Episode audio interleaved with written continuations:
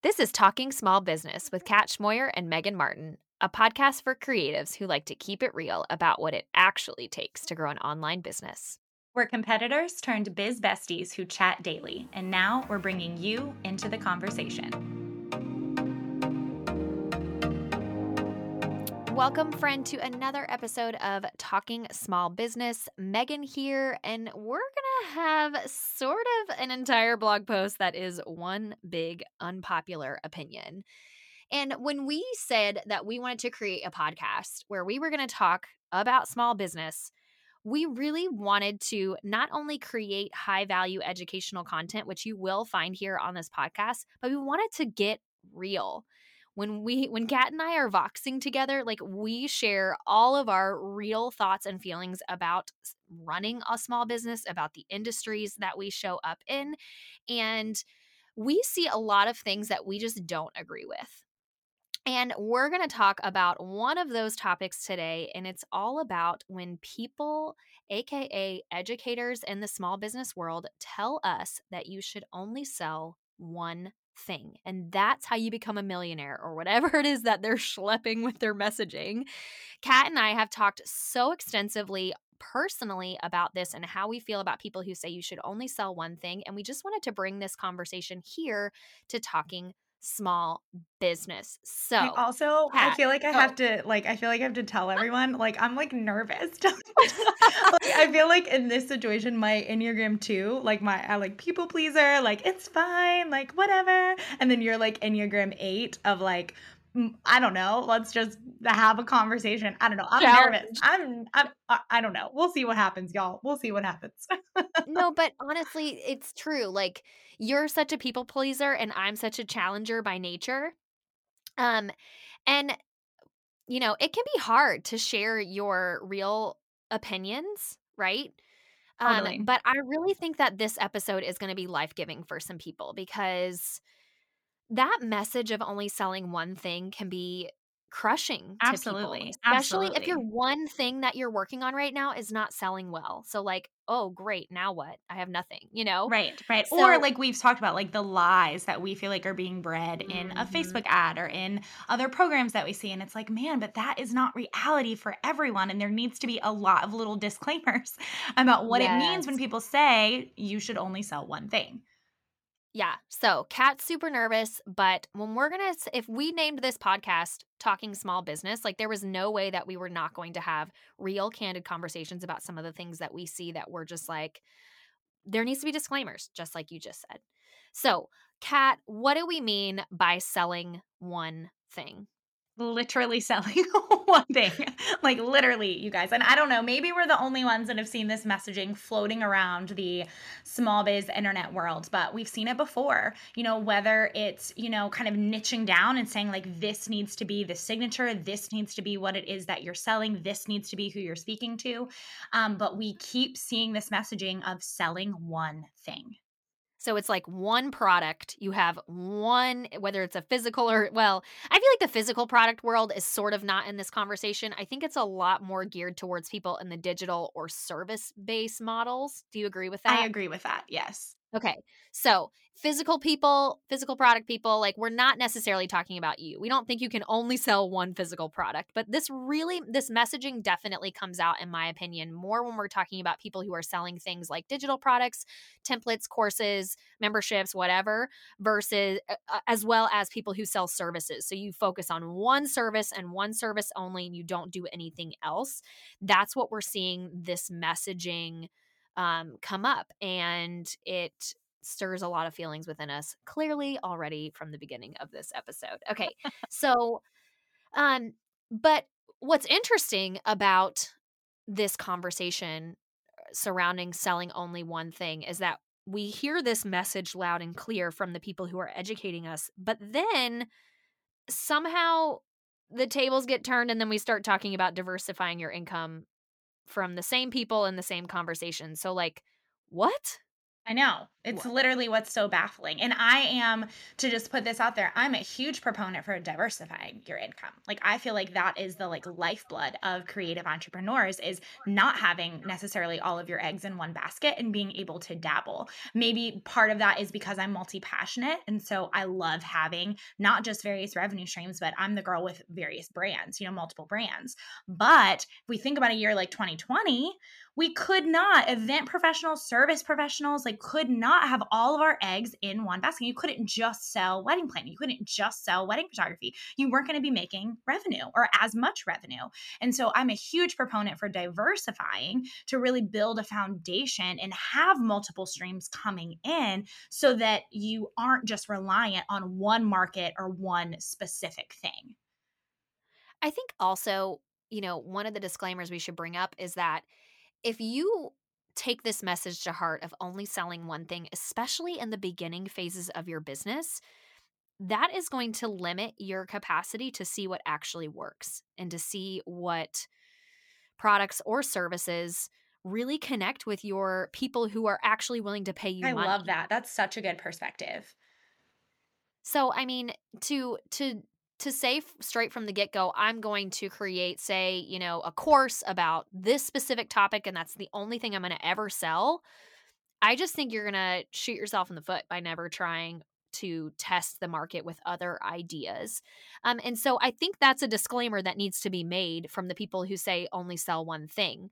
Maybe when you test the market with a few different ideas or concepts and then you realize what works, sure, absolutely run with it, scale it to the moon, whatever, you know, whatever that product or service is, but not having that disclaimer in the first place is detrimental to the people who are trying to build their business. Absolutely, absolutely. Well, let's talk about I know we have we have so many things to talk about with this, but I feel like this kind of lends itself to the next point that we wanted to bring up Megan around um brand messaging when it comes to should you only sell one product, selling only one product. Like can we talk about the differences in that? Like what is the difference between having like crystal clear messaging around who you are serving, but maybe you're also selling multiple things within that brand?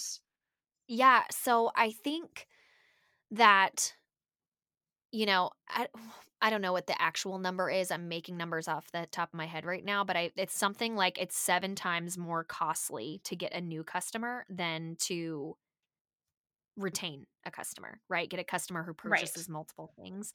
Um, so I think by telling yourself, I'm only going to ever sell one thing, like you are putting a limit on how much money you can make in terms of serving that customer with additional products, right? Taking that relationship to the next level. And it's essentially what's called a value ladder, like creating a value ladder of products in your business. This concept comes from Russell Brunson of ClickFunnels. And essentially, it talks about, you know, you have maybe an opt in that's for free, or you have a super low cost entry price point for a product or a service, whatever. And then once you already get that customer in the door, it's so much easier to sell to them as opposed to try to convince new people to buy. So you could create an entire suite of products that's going to serve that person um, over, you know, again, like constantly marketing, constantly trying to get leads in the door. Um, but I think that so you could do it that way. You could build a business that way, or you could also have you could uh, have a lot of talents and strengths in one specific topic, right? Like Kat, you're more like this. Like you are the quarterly planning girl. You're the girl who can help you help people plan through plan goals in their business and achieve those goals in their business, right? And so you don't just sell to one person. You sell to multiple different people, right? But you have it under this umbrella of the strengths that you have and the experience that you have that can help people. And so I think that you can build a business that doesn't just sell one thing or sell one thing to one person. You just have to be strategic when you are talking about whatever product it is. So the difference is like if I if you are on a sales page of mine for say my membership, I'm only talking to you through the lens of my membership. I'm not talking to you through the lens of everything else that I sell in my business. So, I think there's another little disclaimer here. Like when you are selling something, only focus on that one thing, but that doesn't mean that's the only thing in your business that you are, you have to sell in order to succeed. Absolutely. Absolutely. And knowing, I mean, you're you're the copywriting guru, but knowing when you're writing that copy, you know, when you're speaking to that person, you are speaking to one person. You know, you have mm-hmm. your very specific ideal client in mind. You know her pain points, you know why she needs said product or service from you. And so your marketing and your sales sales page, all of that collateral is speaking to her. And so that absolutely, hands down, is so important in the marketing and selling part of your business. But I think that to go to just like piggyback off of Megan's point here, I think that there is so much more value in your business if you have that either that value ladder or you have multiple different products and your client can kind of jump around and say, Oh, I need help here. Oh, I need help here. And you can make one person a raving fan and send them back to you again and again and again versus having to convince more people to be your raving fans. Yeah. One thing I think is really interesting in when I see people putting out the message of you should only sell one thing to be successful is I actually like I love to look at the history of their business, right? To see, and when I say history, I'm not going back like 10 years. You know, I'm saying like Detective Megan six, is like, yeah, Detective me. In the last six months, what do I see? What has happened? You know? And so, what I think is really interesting is when I see people who say you should only sell one thing, and like three months ago, they did a giant, like, JV affiliate launch with one of these biz celebrities, you know, and these biz celebrities are selling their courses or their memberships or whatever it is for like $2,000 right? And so the affiliate split is probably something like 50%. So there's uh, you make a $1000 per sale on these giant JV affiliates. And that drives me insane. It drives me crazy when you say you should only sell one thing to be successful, but you're also over here like, you know, playing this game of like the affiliate marketing. Now, let me be clear i don't think there's anything wrong with me being an affiliate for somebody i affiliate for lots of people but that messaging is false. You're not just selling one thing. You only have one product that you sell in your business under your brand, but you are selling more than one thing. Even when you do affiliate launches, you're still selling something. It's just not the product that you created. So, again, this is a disclaimer that I think needs to be made in this conversation that I'm not just making my income on the product that I created, but I'm also making my income based on somebody else's product that I am now affiliating for. Absolutely. Well, and affiliate marketing can be very, very smart when done strategically, right? Like rather than, you know, me putting in time, effort, energy, creating content, I can partner with people that I know are really awesome experts in their field. I have an audience that needs what they offer, so let me partner up with them. Like uh, Megan and I are huge proponents for affiliate marketing when it's done strategically. Our issue with affiliate marketing under this lens is that it feels a little bit sleazy because you're saying one thing about you should only sell one thing, but yet you're going and collaborating with other people. And it just doesn't sit well with us. And even though we're in the digital marketing age, right? And everybody's like throwing up Facebook ads and doing this and that. We've done it too. We're not knocking any of that. But we want to know that we're being really, really genuine with the messaging behind what it is that we're sharing. And we're not getting somebody in the door or trying to teach somebody one message and not living that out to the fullest in our own businesses. Yeah, like it's not a big deal if you want to do an affiliate launch do it you know but just don't tell budding entrepreneurs that they should only sell one thing because it's really not the truth especially if that's what you that's how your business works you know? Absolutely. because again it comes back to the concept of you are diversifying your income. You are not solely relying on the one product that you say that you focus on because you are doing this JV affiliate launch. Like you wouldn't do that JV affiliate launch if you didn't want the money, you know? Right, right. No, totally. Okay, so let's talk about I know this wasn't in our notes, but I'm just gonna like throw this at you, Megan, okay? Because I feel like it's just really helpful in this conversation, especially through the lens of if you are a new entrepreneur or you're just getting started with your product suite, testing out either some new products or new services within your audience how do you know which one to do right? Like if if you we don't want to go with the messaging of should you only sell one thing? Okay we're saying no don't just sell one thing. Like you need to diversify you need to have more things.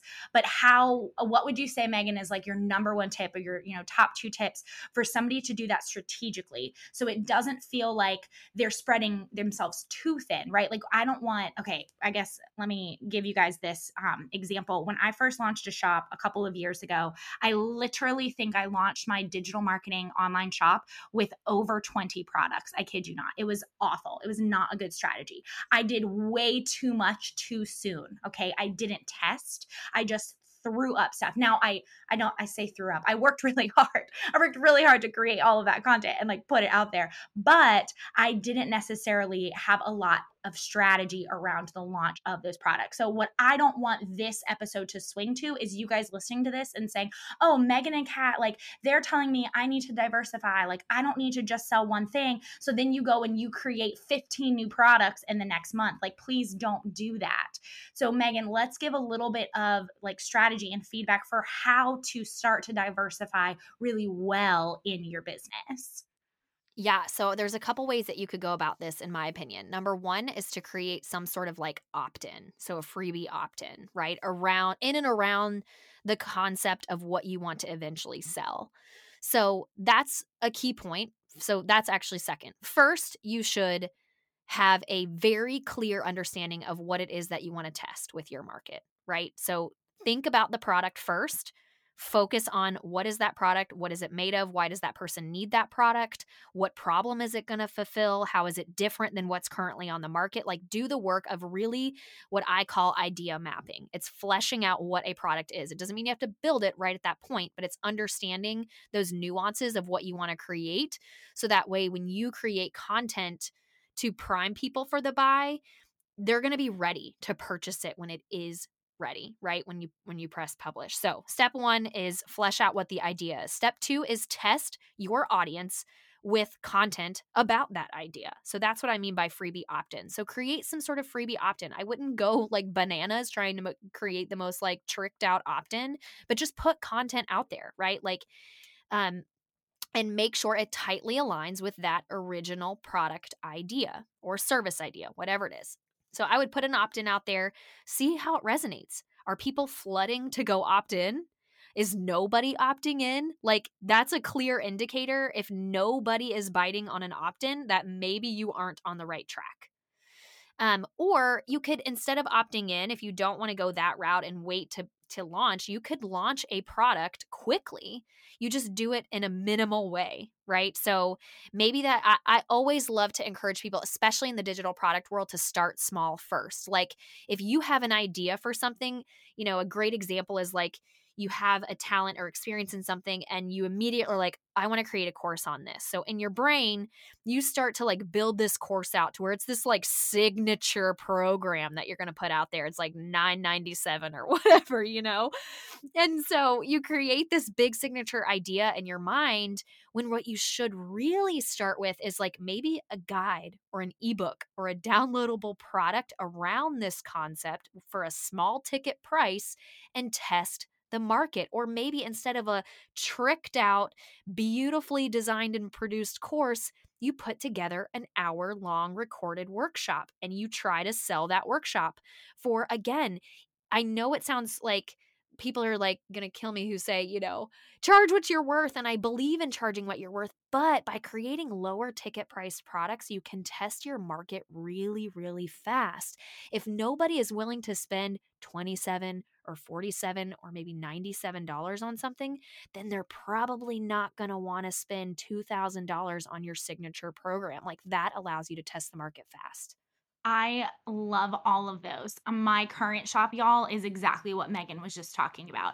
I put together small pieces of content for low cost because I wanted to start to test out. I knew I want, I know I still want to create a course. Like that's on the pipeline for my own business plan within the next couple of months, but I wasn't quite sure which direction to go. So by putting together some very small pieces of content, and by I say small, they were still, you know, several hours or, you know, some bundles of content and things like it's it's still a good value for the purchaser like for my customer but it's allowed me on the back end to see like what's the most popular? What questions are people asking? Are people willing to put money to purchase something. It's different than a free opt in. So I think that's such good advice. I also feel like all of those things you said, Megan, from the, you know, really assessing what it is you want to sell to looking at the opt in or to potentially putting together some, you know, smaller price items, all of that comes back to understanding your audience. So knowing like your audience pulse.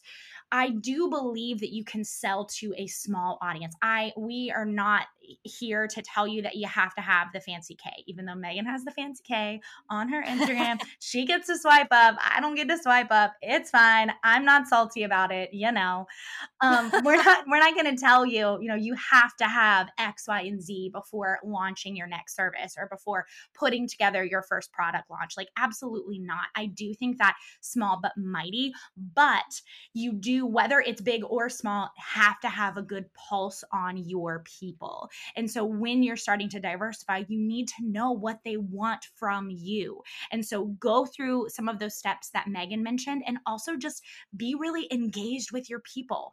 Be active in the places that they are active so that you can best understand what it is that they are looking for.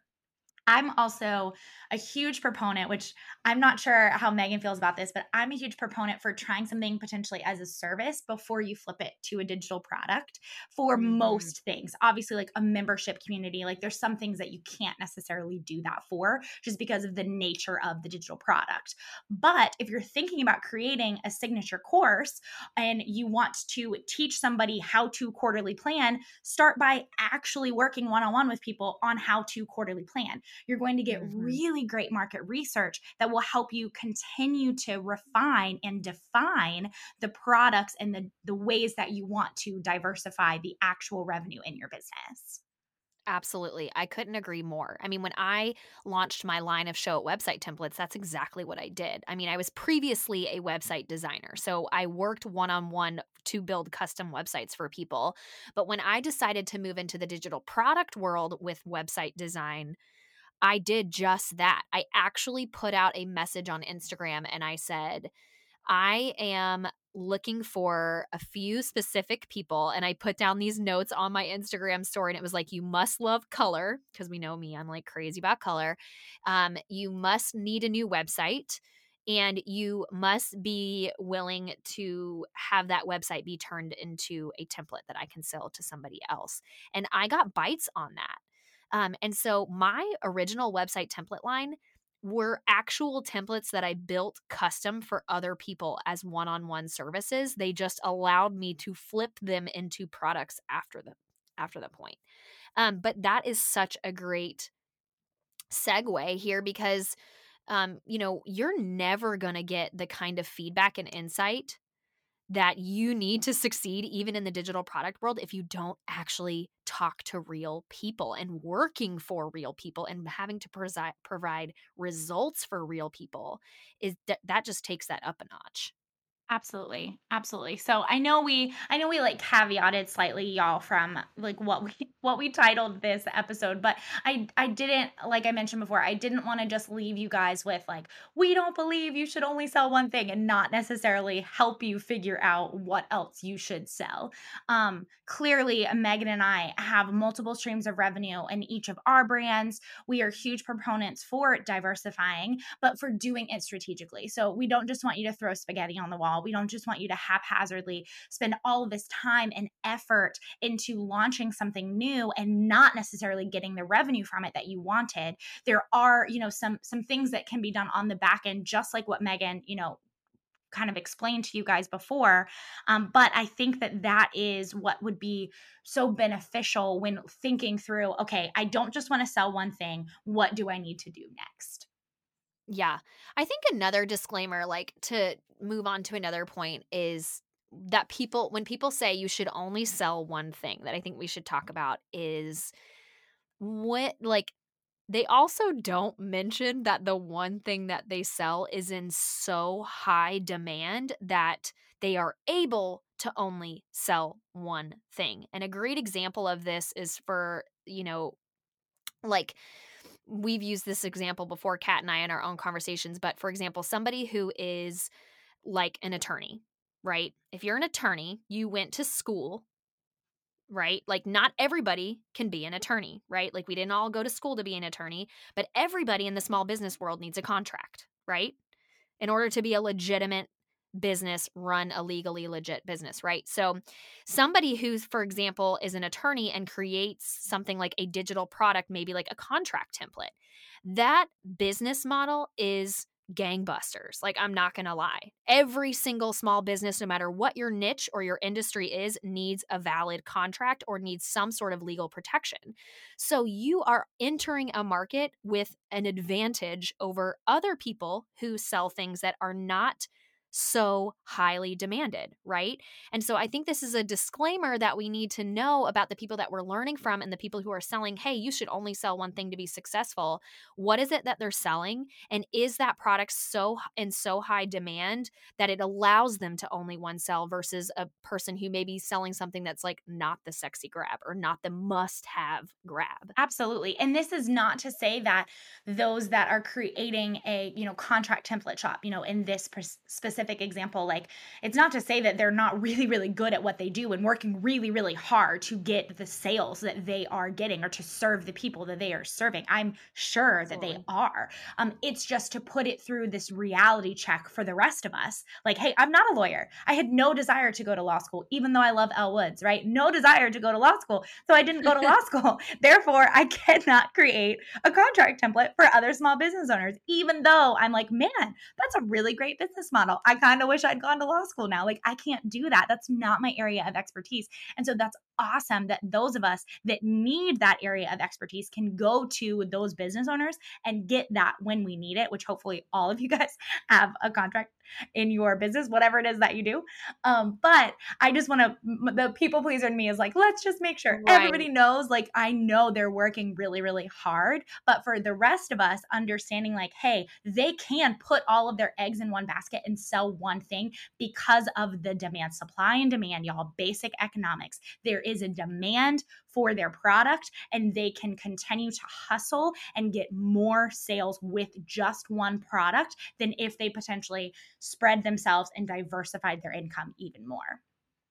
Right. And it's n- my goal was not to, you know, dog on attorneys or whatever, but it was just a good it's a good example, right? Totally. Like everybody needs a contract. That is a must-have high demand product with low supply, you know? Absolutely. Um, I also think this is really interesting hearing like how you're answering even you know th- this conversation megan you've i feel like you've said multiple times like well i did my research or i you know I decided to like look into this business owner. I'm, I'm taking you know a, a higher level understanding of what it is that they do or who it is they serve and what they sell. And i think this is I know another caveat, I apologize, but just to point out, like, this is something that we could all do better.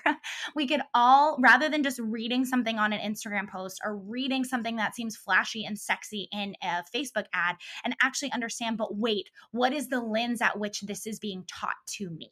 And is this coming from mm-hmm. somebody that does have supply and demand working in their favor? Therefore, of course, they're going to believe that you should only sell one product, right? Or is is this coming from somebody that maybe is also doing some JV launches and not necessarily being as like upfront and you know honest about all of these other revenue streams that are in their business.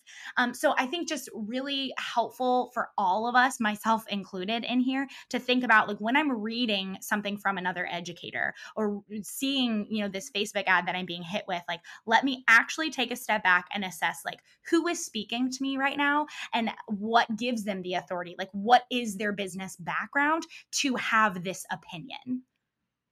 Yeah Absolutely. And I think it brings up the thought process of urgency in my mind, you know, especially when it comes to ads or if somebody launches their course we're talking about educators here right now but if like say somebody launches a course or opens up the doors to their membership or whatever you have and there's urgency built into their strategy in some way shape or form. So maybe you land on an ad you get on a sales page it's like you have 15 minutes to make a decision on this or it's like my cart closes and i'm not opening it again. I never i don't have any idea when i'm going to open it again. I love when people say that. You know? I just want to like encourage you. This is so unpopular opinion of me, but like I want to encourage you to like pause. And this is like talking to the girl on the other side of the screen that is the urgency queen. But seriously, pause. because I'm going to guarantee you that they're going to open it up again or I'm going to guarantee you that you can actually you you probably have more than 15 minutes. You can there's a will where there's a will there's a way. Like urgency is such a powerful closer, but sometimes it's to our detriment. And I love to do my research. I think it's really really important that you do research the the educators that you are buying into to save yourself a lot of heartache to make sure that they that not only they have the legitimacy and they have the experience to sell what they want to sell but you also need to vibe with them right? Like you need to know their values. You need to know um, how they present content to decide if you want to buy into their products and services. So do your research take a moment and pause. If you can't get something because it's closing for six months like that's okay. You probably have a lot of work to do, anyways. Like, you can revisit this in six months if it's really that important to you. Like, I would really encourage you to do your research before you buy in any circumstance. Absolutely. And yes, I do love the urgency scarcity model. It has worked well with our conference launches, and eh, but none of that was in the you know, deadline funneled type of way. That was legitimately, right. okay, no, we only have this number, like this many chairs in the venue. Like this is, you know, this is the cap. I do agree. Yeah. I think there is always time and marketers, uh, I mean, Megan and I've done it too, y'all. So this is not us like hounding other people. Like we have absolutely gotten caught up in the frenzy of like, you know, we need to say this a certain way in order to get people to click buy. And I think over the years, um, Megan and I, I mean, I know I can only speak for myself, but I just feel like based on like our friendship level, I can speak for both. And that um, we've just, I don't know, like taken, turned a corner in that thought process and really started to think about like mm-hmm. what are ways that we can take this digital space and make it feel more real and make it really be genuine with what it is that we're selling, who it is that we're speaking to, and and doing exactly what Megan said, like taking that step back is one one part of that, right? Like doing your research. And I love her point of it will still be there in six months. If that's when they say they're going to open it up again, it'll still be there. And then if you really want it by then, your business is not going to die in the six months between now and then. Absolutely. And if they ever do say i don't know when we're going to open this up again like i guarantee you they know they're if they're if they ha- you know people who i love it when they're like they close the launch and they're like, "Oh, we, you know, look a look back on my multi six figure launch." I guarantee you, if somebody has a multi six figure or seven figure launch, they're never going to not open it again. Like they're going to open it again cuz they want to make that right. money again, right? Right. Like yeah, it's just to the point of like urgent I have nothing against the urgency and scarcity model. I really don't. Like there are reasons why you should close the cart at a certain time. There are absolutely reasons why and go for it um, even if you don't have a reason of like time or whatever like and you just want to you want to run your business that way like it's totally fine. I'm not dogging on the urgency scarcity model but from a consumer perspective it is a very powerful universal psychological trigger that was a lot of words but it is a trigger and it compels us as humans to act and move when urgency and scarcity are in play. That's why look at Black Friday and people trample over each other because urgency and scarcity are in play. It's a very powerful trigger. And I just want to encourage you as a consumer that you can make smart buying decisions here and um, do your research, even if that means you can't get um, in the doors if they say it ends at a certain time. That was such a huge caveat, but I do love like that that got brought up here. Me too. And honestly, that's how it really is in our Vox conversation. so we start talking about one thing, we end talking about something else. Totally fine. Welcome, welcome to yeah. the um to the podcast, y'all. yeah. So Kat, let's end this by talking about going back to that idea of the value ladder. How tell me your experience of how you've created a value ladder in your business. So my value ladder definitely is not um, necessarily the most like cookie cutter value ladder. I do have some revenue streams that are a little bit more, you know, similar to what Megan touched on at the beginning of this episode with, you know, an entry point and then kind of moving people down the funnel, so to speak. So moving people from, okay, the the purpose would be for them to join via this opt-in and then grab this product first and then go over to this product and then sign up for coaching. Like, you know, I do have some funnels like that. Um, but mine as a whole is a little bit more um, high level, I guess, and not high level in that it's like more complicated. I just, it's more of a, you have to take a 1000 foot view to really see all of these moving pieces because I do have multiple brands. So I have the Kat Schmoyer brand where I offer quarterly planning, how to's, tips, and tricks, my integrator agency, um, coaching, mastermind, like all of those things. And then I have the conference. And so within our conference, we not only have our you know annual conference, but we have our membership community as well. And so the way that I like to describe both of those brands is that one is the right arm and one is the left. And I'm actually serving multiple clients, multiple different revenue streams, and they're bouncing around. So somebody could find me from the conference and then jump over and want one on one coaching. Or somebody could find my shop and grab some Trello templates and then decide to join our conference membership community. And mine really is this like, kind of big mixing pot of brands and of revenue streams and of like ideal clients within that brand or those brands. Um, and for a while, the type A in me hated that. Like I wanted like a straight line you know, I wanted to know, okay, well, this, they're, they're going to get this offer first, and then they're going to go to get this offer, and then they're going to go to get this offer, and then they're done with all of the things that I can offer them. And I hope they have like a really great, wonderful, like business experience. But that's just not the way that my multi passionate like brain works and the way that the brands have kind of evolved over the last few years. I love that. I love that it's like a mixing pot and it allows people to create their own customer journeys under your brand, your right arm and your left arm of your offerings. I mm. think, and I mean, that's how consumers work. Like, that's how we literally like work, right? Like, I bounce around all the time in my shopping you know and so to to have a brand where people can like create their own customer journeys i think is really powerful and it works under your circumstance because you you specialize in the skills that you have, right, of like helping people plan and execute in their business essentially. And so there's different offerings and levels of ways that you can help people implement planning and taking action on those goals throughout the whole mixing bowl of your products. I feel like for me, my value ladder is linear up until a point and then it turns into a mixing bowl. So for example, like I in 2020 launched my membership for the uh, called the Digital Lab. It's for digital business owners. And I'm going to be honest, I only sold one thing in 2020.